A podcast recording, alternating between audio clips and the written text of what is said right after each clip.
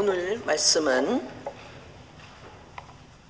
사무엘상 1장 9절에서 20절까지 2장 1절에서 11절까지입니다.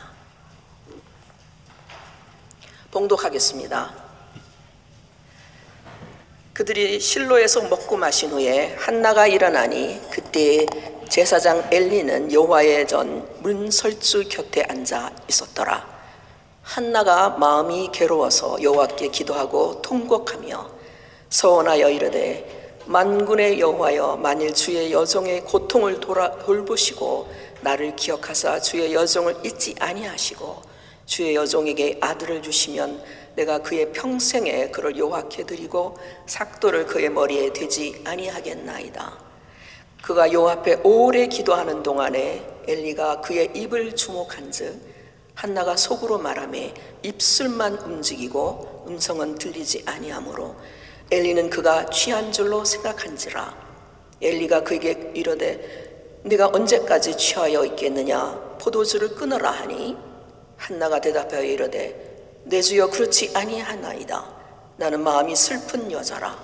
포도주나 독주를 마신 것이 아니요. 요 앞에서 내 심정을 통한 것뿐이오니 당신의 여종을 악한 여자로 여기지 마옵소서. 내가 지금까지 말한 것은 나의 원통함과 격분됨이 많기 때문이다 하는지라 엘리가 대답하여 이르되 평안히 가라 이스라엘의 하나님이 내가 기도하여 구하는 것을 허락하시기를 원하노라 하니 이르되 당신의 여종이 당신께 은혜 입기를 원하나이다 하고 가서 먹고 얼굴에 다시는 근신빛이 없더라. 그들이 아침에 일찍 일어나 여호와 앞에 경배하고 돌아가 라마의 자기 집에 이르니라. 엘가나가 그의 아내 한나와 동침함에 여호와께서 그를 생각하신지라. 한나가 임신하고 때가 이름에 아들을 낳아 사무엘이라 이름하였으니 이는 내가 여호와께 그를 구하였다 함이더라. 한나가 기도하여 이르되 내 마음이 여호로 말미암아 슬고하며 내 뿔이 여호와로 말미암아 높아졌으며 내 입이 내 원수들을 향하여 크게 열렸으니 이는 내가 주의 구원으로 말미암아 기뻐함이니이다. 여호와 같이 거룩하신 이가 없으시니 이는 주밖에 다른 이가 없고 우리 하나님 같은 반석도 없으심이니이다. 심히 교만한 말로 다시 하지 말 것이며 오만한 말을 너의 입에서 내지 말지어다. 여호와는 지식의 하나님이시라 행동을 달아 보시느니라. 용사의 활은 꺾이고 넘어진 자는 힘으로 띠를 띠도다. 풍족하던 자들은 양식을 위하여 품을 밟고 팔고 줄이던 자들은 다시 줄이지 아니하도다. 전에 임신하지 못하던 자는 일곱을 낳았고 많은 자녀를 둔 자는 쇠약하도다. 여호와는 죽이기도 하시고 살리기도 하시며 소홀에 내리기도 하시고 거기에서 올리기도 하시는도다. 여호와는 가난하게도 하시고 부하게도 하시며 낮추기도 하시고 높이기도 하시는도다.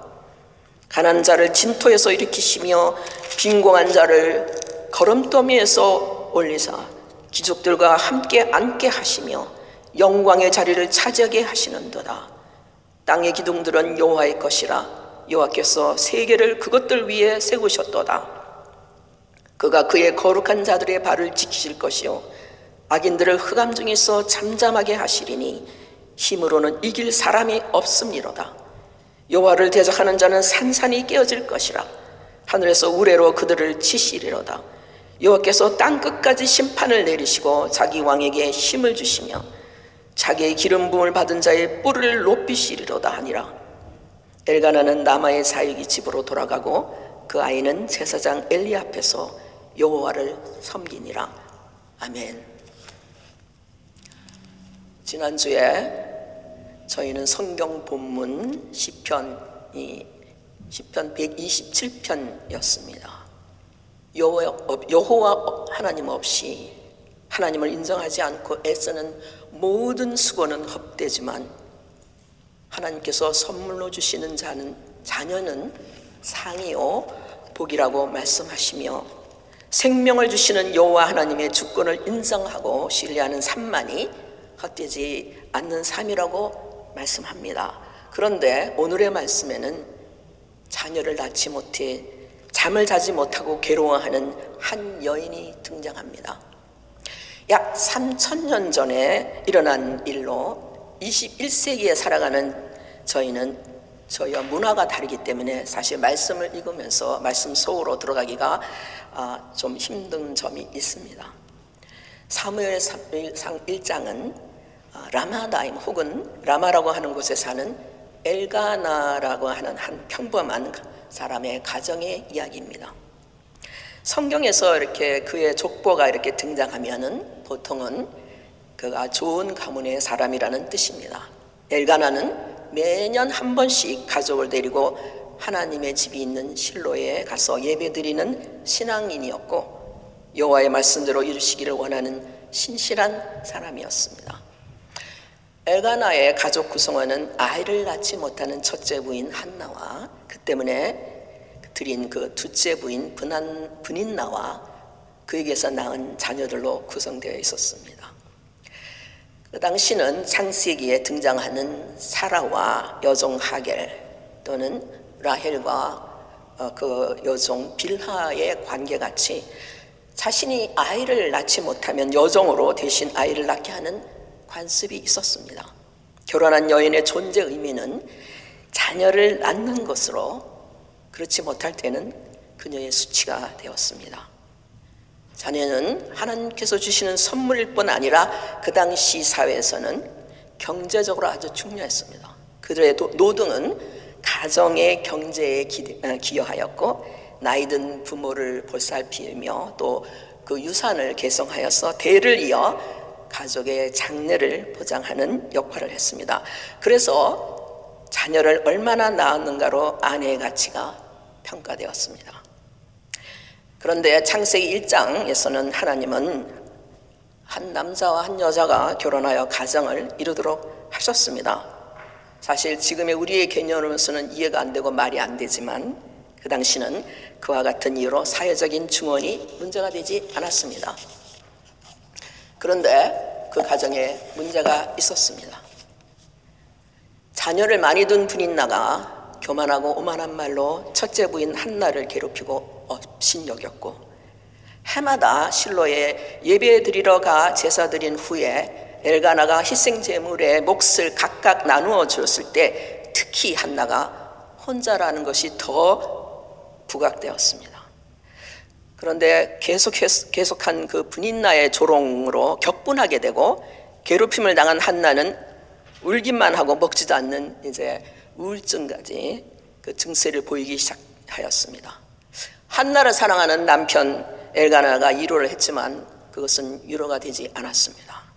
그러다 한나는 어, 실로에서 식사 시간을 가진 후 하나님의 집에 들어가 자신의 고통스러운 마음을 쏟아부으며 서원 기도를 했습니다. 여호와여 만일 주의 여종의 고통을 돌아보시고 나를 기억하사 주의 여종을 잊지 아니하시고 주의 여종에게 아들을 주시면 내가 그의 평생에 그를 여호와께 드리고 삭도를 그의 머리에 대지 아니하겠나이다. 즉 아들을 주시면 그의 전생애를 나신인으로 살게 하겠다고 하는 그런 소원 기도를 했습니다. 아마도 한나는 유명한 삼손의 얘기를 잘 안 것 같습니다.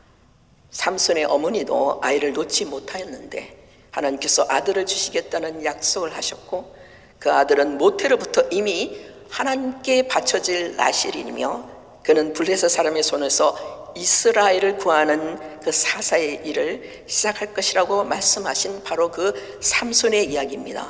한나는 앞으로 태어날 자신의 아들은 하나님께서 기적적으로 주시는 선물인 것을 알기에 하나님께 도려, 돌려드리는 것이 마땅하다고 여겼던 것 같습니다. 두 번이나 그런데 하나님께서 한나에게 임신하지 못하게 하셨다고 강조하고 있습니다.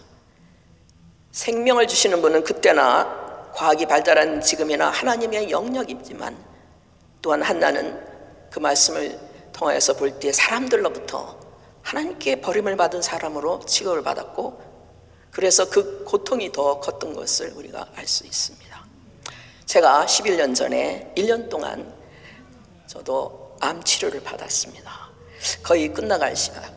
마지막에서 두 번째 때였습니다. 그때 그 암병동에서 만났던 한 자매, 흑인 자매였습니다. 그런 그 자매가 그 한나의 신앙적인 위기감을 그잘그 그, 그 분이 가지고 있었습니다. 그날 그분은 첫 키모테라피, 한 화학요법 치료를 받으러 왔으나 치료받기를 거절하고 어, 의자에 벽을 보고 앉아 있었습니다. 그리고 제가 들어가니까 다시 앞으로 돌아 앉았습니다. 그러면서 저는 물어보지도 않았는데 자신의 이 상태를 설명하기 시작했습니다. 자기가 지금 암에 걸려서 수술하 아, 이제 수술하고 아, 키모테라피 받으러 왔는데 첫날인데 자기가 지금 그걸 거부하고 있다고 이렇게 얘기했습니다. 왜냐하면 자기는 이때까지 은사를 받고 하나님의 기도에 그런 체험의 경험이 많은데 자기가 하나님 앞에 또 교회에서 기도를 했는데 하나님께서 이 암을 치료해 주시 않아서 절망적인 마음의 상태라 되고 또 하나님께서 자기를 버리신 것 같다는 그러한 그런 말을 저에게 했습니다. 그래서 저는 그렇게 얘기했습니다. 저도 어, 암에 걸려서 이제 지금 1년 동안 예, 치료를 받고 있고 오늘은 마지막에서 두 번째 날이다. 그러나 우리가 이렇게 큰 어, 병인 암에 걸렸지만 하나님은 여전히 우리를 사랑하시고 계신다. 그리고 의학의 모든 그런 치료제는 하나님께서 우리에게 주신 하나님의 선물이라고 치료를 받도록 하라고 이렇게 제가 그 자매에게 얘기했습니다. 그때 그 자매는 이렇게 얘기했습니다. 하나님께서 자신에게 저를 통해서 오늘 그 말을 듣게 하신다고 얘기하셔서 저를 기다리고 있었다고 했습니다. 그리고 난 다음에 제가 그 말을 듣고 난 후에 그는 치료를 시작하겠다고 했습니다. 그래서 그 다음 주가 제가 마지막이었는데 갔더니 치료를 그 시간에 어, 받고 있었습니다. 서로 인사하였습니다. 저는 이 경험을 통해서 하나님께서 저의 암 치료라는 고통의 날들도 쓰셔서 하나님 사랑의 증인이 되게 하시는구나 하고 저도 참 놀랐던 그런 경험이었습니다. 이제 한나가 자신의 문제를 가지고 나가 기도하고 서원했을 때 여호와 하나님은 슬프고 고통 중에 있는 그 소망 없고 쓸모 없다고 여겨지던 한나 같은 여인을 기억하셨습니다. 하나님께서 기억하셨다라고 하는 말씀은 하나님이 기억력이 없어서 잊어버렸다가 다시 생각났다 그런 뜻이 아닙니다. 하나님과 언약 관계에 있는 이스라엘이 그 이스라엘의 언약 백성이 문제가 있을 때 하나님을 찾으며 진실한 강구로 나아올 때 하나님은 그 기도를 들어주신다는 의미입니다. 저희도 하나님과 언약 관계에 있는 백성입니다. 성경에는 하나님께서 세우신 네 번의 언약 카우난트가 나옵니다. 첫째는 노아와 하신 무지개 언약이 있고 그 다음에 하늘의 무수한 별들을 보여주시며 자식이 하나도 없는 아브라함에게 너희 자손이 저 별처럼 많아질 것이라고 하신 아브라함과 하신 언약이 있으며 또한 이집트에서 노예 생활하던 이스라엘 자손을 권능의 힘으로 건져내신 후 이스라엘 백성과 맺은 그 신의 산 언약이 있습니다. 그리고 신약에 제자들이 예수께서 주신 잔을 마신 후에 이 잔은 너희를 위해 흘린 흘리는 내 피로 세우는 새 언약이라고 네 번째 그 언약을 말씀하셨습니다. 예수 그리스도를 주라고 시인하고 메시아 즉 구원자로 신앙 고백을 하고 세례를 받은 후에 성찬에 참여하고 예배드리는 저희는 하나님의 언약 백성입니다. 한나가 15절에 엘립 제사장의 한 말, 나는 마음이 슬픈 여자라 포도주나 독주를 마신 것이 아니요 요 앞에 나의 심정을 통한 것뿐이라 한 그 말은 세 번역에서는 저의 마음을 주님 앞에 쏟아 놓았을 뿐이라고 했고 영어로는 어, NIV 특히 그 pouring out my soul to the Lord라고 되어 있습니다. 이 말씀은 시편 62편 8편에서 8절에서 하나님만이 우리의 피난처시니 백성아 언제든지 그만을 의지하고 그에게 너의 속마음을 털어놓아라 했고 그것은 세 번역이고 개혁개정에서는 그의 앞에 마음을 토하라 이렇게 번역을 했습니다. 언약 백성이 피난처 되시는 전능하신 하나님 앞에 마음을 쏟아놓고 기도할 수 있는 것은 신앙인이 누릴 수 있는 하나님이 주신 최고의 선물입니다. 하나님의 전에 들어가서 들어가기 전에 한나와 들어간 후에 기도한 후에 한나에게서 하나님께 그 마음을 쏟아내고 그 신뢰하는 사람이 누리는 그 평강이 무엇인지 우리에게 보여줍니다. 한나는 기도 후에 가서 음식을 먹을 수 있었습니다. 그리고 다시는 얼굴에 슬픈 기색을 띠지 않았다고 했습니다. 오직 하나님께 맡기고 그 평강을 체험한 자만이 누리는 그러한 변화된 자세입니다. 기도 전과 기도 후에 사실 현실 상황은 바뀐 것이 하나도 없지만 한나는 믿고 하나님이 하실 일을 기대하며 기다렸습니다. 그런 그리고 난 뒤 한나는 사무엘을 낳았고 그의 소원대로 하나님께 다시 돌려드렸습니다. 제가 사람들을 만나면서 안타까운 것 중에 하나가 바로 언약 백성이면서도 세상이 주는 모든 어려움, 즉 스트레스, 가정의 문제든 공부, 직장, 건강, 인생의 목적, 죽음의 문제든 불안과 근심이 주는 모든 생각을 하나님께 가지고 나아가지 않, 나아가 기다리시는 하나님을 만나러 가지 않는다는 것입니다. 자녀가 부모에게 모든 문제를 들고 나갔듯 홀로 우리 하나님 아버지께 나가 하나님과 사귐을 시작하고 또 그 사귐이 더 깊어져 저희도 하나님만이 나의 반석, 나의 구원, 나의 요새시다라고 고백하며 세상에 알지도 못하고 줄 수 없는 평강을 누리고 살며 우리가 하나님 앞에서 온전해지는 그날까지 그날인 주님 오시기는 그날을 기다리며 그 주님을 만날 소망을 가지고 사는 것은 살기를 그 우리의 우리가 그 이 주님의 교회 언약 공동체인 저희가 저희의 한 사람 한 사람이 되기를 간절히 소원합니다. 그런데 그 당시 제사장이었던 엘리는 그 한나의 그런 하나님께 쏟아내는 그 기도를 이해하지 못했습니다. 3절에 엘리의, 엘리야의 두 아들 그 악명 높은 이름이 잠시 언급이 됩니다. 2장 후반절에 그들이 얼마나 부패한지 소개됩니다. 이렇게 사무엘상의 시작은 이렇게 종교적으로 도덕적으로 완전히 부패하고 또 외적으로는 부족 국가였던 그 시대에 그 부족 국가였던 이스라엘에게 왕이 있었던 블레셋 즉 팔레스타인의 그 군사들이 끊임없이 침략을 해서 거의 멸망 직전에 그 이스라엘이었습니다. 사사기 마지막에 그때는 이스라엘의 왕이 없었으므로 사람들은 저희 저마다 자기의 뜻에 맞는 대로 하였다고 한 것처럼 혼돈의 시대였으며 그들은 왕을 기다리고 있었습니다. 이런 상황에서 다시 구원의 역사를 시작하신 하나님은 바로 창세기 1장의 하나님이십니다. 혼돈하고 공허하던 그 어두운 시대에 아이를 낳지 못하고 인간 구실을 못한다고 여김을 받았고 또한 하나님으로부터 버림을 받은 자로 여김을 받던 한나를 놀랍게 사용하셨습니다. 왜냐하면 그런 아픔과 고통을 가진 힘없는 여인이 하나님께 나아가 기도하고 그 믿음을 통해 은혜의 선물로 얻은 아들 사무엘은 그 당시 한나와 똑같이 소망이 없고 쓸모없던 이스라엘의 마지막 사사로 사무엘이 또 선지자로서 이스라엘의 두 왕 사울과 다윗을 세우는 그 역할을 담당하는 데 쓰임을 받았기 때문입니다.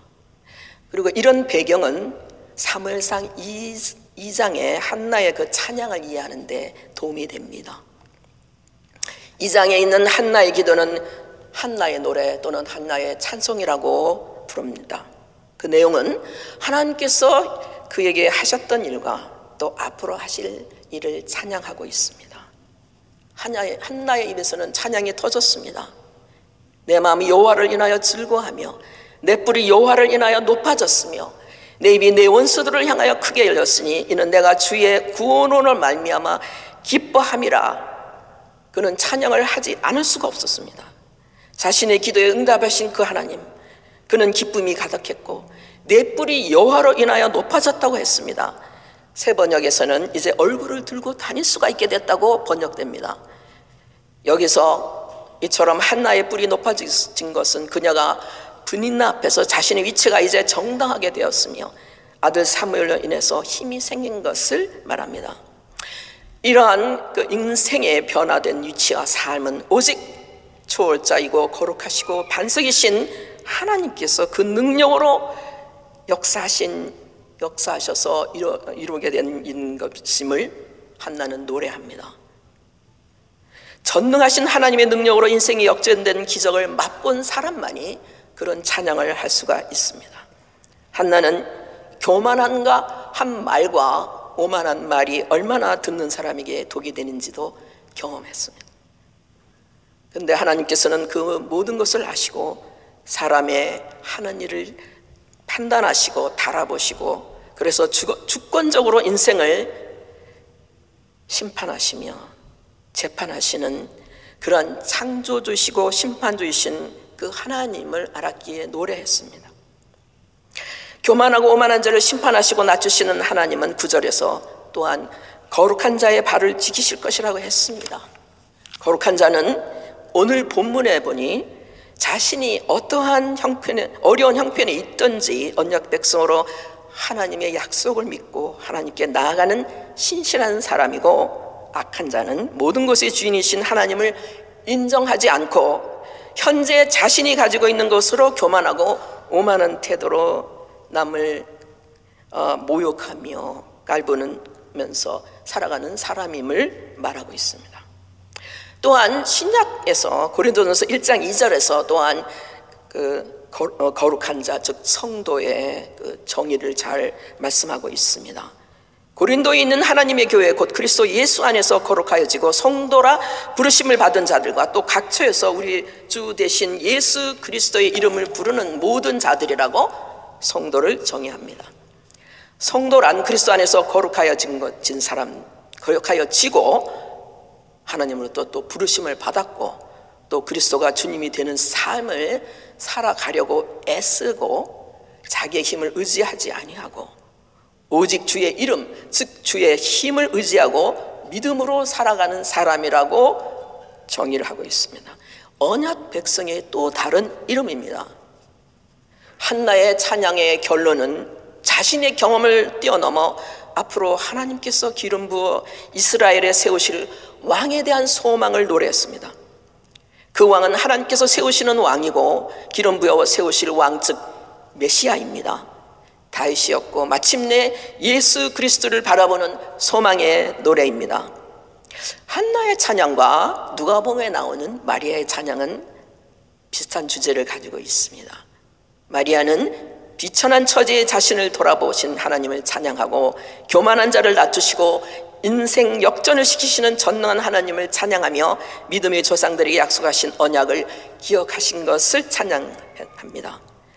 구원자신 메시아가 동정녀 있는 자신의 동정녀인 자신의 몸을 통하여 이 세상을 구하실 메시아가 오신 것을 기뻐 찬양했습니다. 우리가 사는 이 세상은 사사기 말 때처럼 왕이 없었으므로 사람들은 저마다 자기 뜻대로 맞는 대로 하였던 그 사사의 시대와 그렇게 다르지 않는 것을 봅니다. 경제적으로 기술적으로 말할 수 없는 발전을 한 시대에 살지만 전염병과 환경 오염과 가정과 사회, 정치, 종교적 문제는 미래를 긍정적으로 예측할 수 없는 시대에 살고 있다고 말을 합니다. 오늘 말씀을 통해 하나님께서는 이스라엘을 구원하시기에 한 가장을 쓰셨고 쓰실 것을 또한 배웁니다. 하나님을 신실하게 예배하고 하나님의 말씀대로 이루어질 것을 믿는 평범한 남편 엘가나와 자신의 존재 가치가 의심되고 하나님께 버린 사람으로 취급을 당할 때 절망치 않고 하나님께 나아가 언약 백성을 돌아보시는 분이신 것을 믿고 마음의 고통을 쏟아낸 한 여인의 가정을 사용하여 한 사람 사무엘을 보내셔서 새로운 구원의 역사를 시작하셨습니다. 우리는 이미 오셨던 왕 구원자 예수 메시아의 십자가에 죽으신 그 피로 그 피를 믿음으로 언약 백성이 되었습니다. 우리도 엘가나와 한나같이 한결같이 신실하게 드리는 예배와 마음을 쏟는 기도로 창조주 하나님의 은혜를 경험하면서 우리를 통해 하나님의 구원 역사에 쓰임 받을 사무엘들이 나오며 영적인 사무엘들 다시 오신 오실 우리의 왕 예수 그리스도를 기다리며 그리스도의 증인의 사명을 감당하는 신실한 믿음의 교회 공동체 주님의 교회가 되기를 간절히 소원하며 기도합니다. 기도하겠습니다. 아버지 하나님, 그리스도의 피로 저희도 언약 백성으로 살아갈 수 있게 되었으니 무한 감사합니다. 신실한 자녀들로서 하나님을 예배하며 어떤 상황에서도 아버지께 나가 쏟아내는 기도를 하고 주시는 방- 평강으로 이, 생, 이 세상을 이기며 살아가게 하옵소서. 예수 그리스도의 이름으로 기도합니다. 아멘. 찬송가 365장입니다.